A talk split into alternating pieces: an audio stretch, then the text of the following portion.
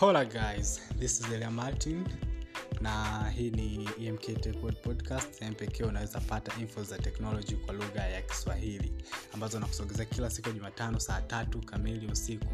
So far wengi najua mtakuwa mnajiuliza kwa nini episode zingine zilikuwa zipandi na vitu kaa hizo. Tangu disemba 18 mwaka jana 2021 of course tulikuwa tupo katika production break and we are so sorry for that. Najua itakuwa imekudisappoint kwa namna fulani hivi now ladies and gentlemen it's a new year 2022 napenda kuchukua nafasi hii kuannounce officially kwamba saa hii unaweza kutupata pia kupitia platform ya spotify kwa kuandika emk techworld utakuwa ushamaliza kila kitu.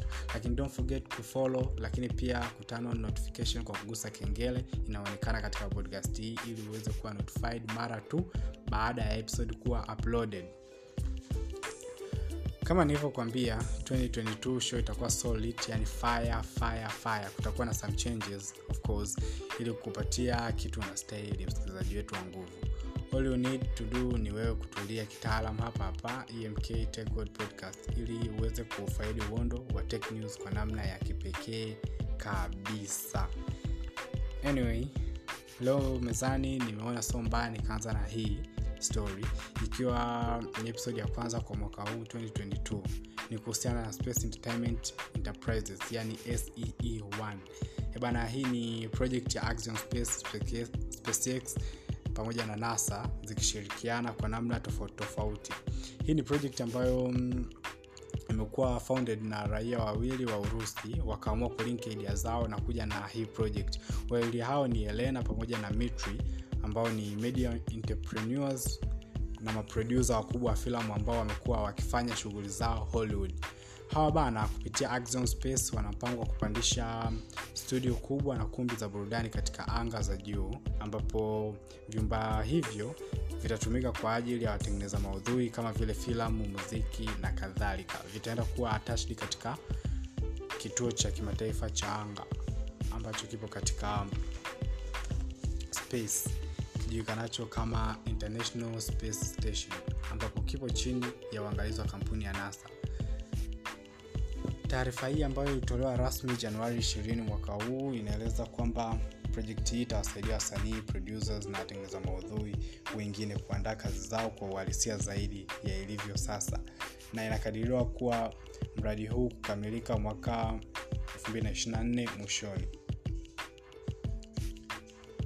baada tu ya hatua kukamilika za kutengeneza studio hizo huko angani katika iss yani international space station itakuwa separated na hiyo space station na zote mbili zitakuwa kivyake. Hivyo inakadiriwa kuwa ni hiyo itakuwa ni 228 hadi kufikia sasa watu washaanza kupewa ajira kwa ajili ya kukamilisha mradi huo kwa wakati kama ilivyopangwa and of course na kama nilivyokuambia hapo awali hii ni project yenye ushirikiano mkubwa wa Axiom Space, SpaceX pamoja na NASA. Hii ikoje ikoje sasa?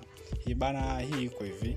Axiom Space ndio wanaosimamia mradi, lakini wakipandisha angani studio hizo zitaenda kuwa attached kwenye International Space Station ambayo inamilikiwa na kampuni ya NASA, lakini mizigo na wafanyakazi vyote hivi vitasafirishwa na kampuni ya kwa kutumia rocket za kampuni ya SpaceX. Umeona and of course kumekuwa na taarifa nyingi kwamba mwigizaji maarufu Tom Cruise atafanya movies katika anga la juu zaidi baada ya studio hizo kukamilika. Na hii ndamfanya kuwa mwigizaji wa kwanza kufanya movie katika space.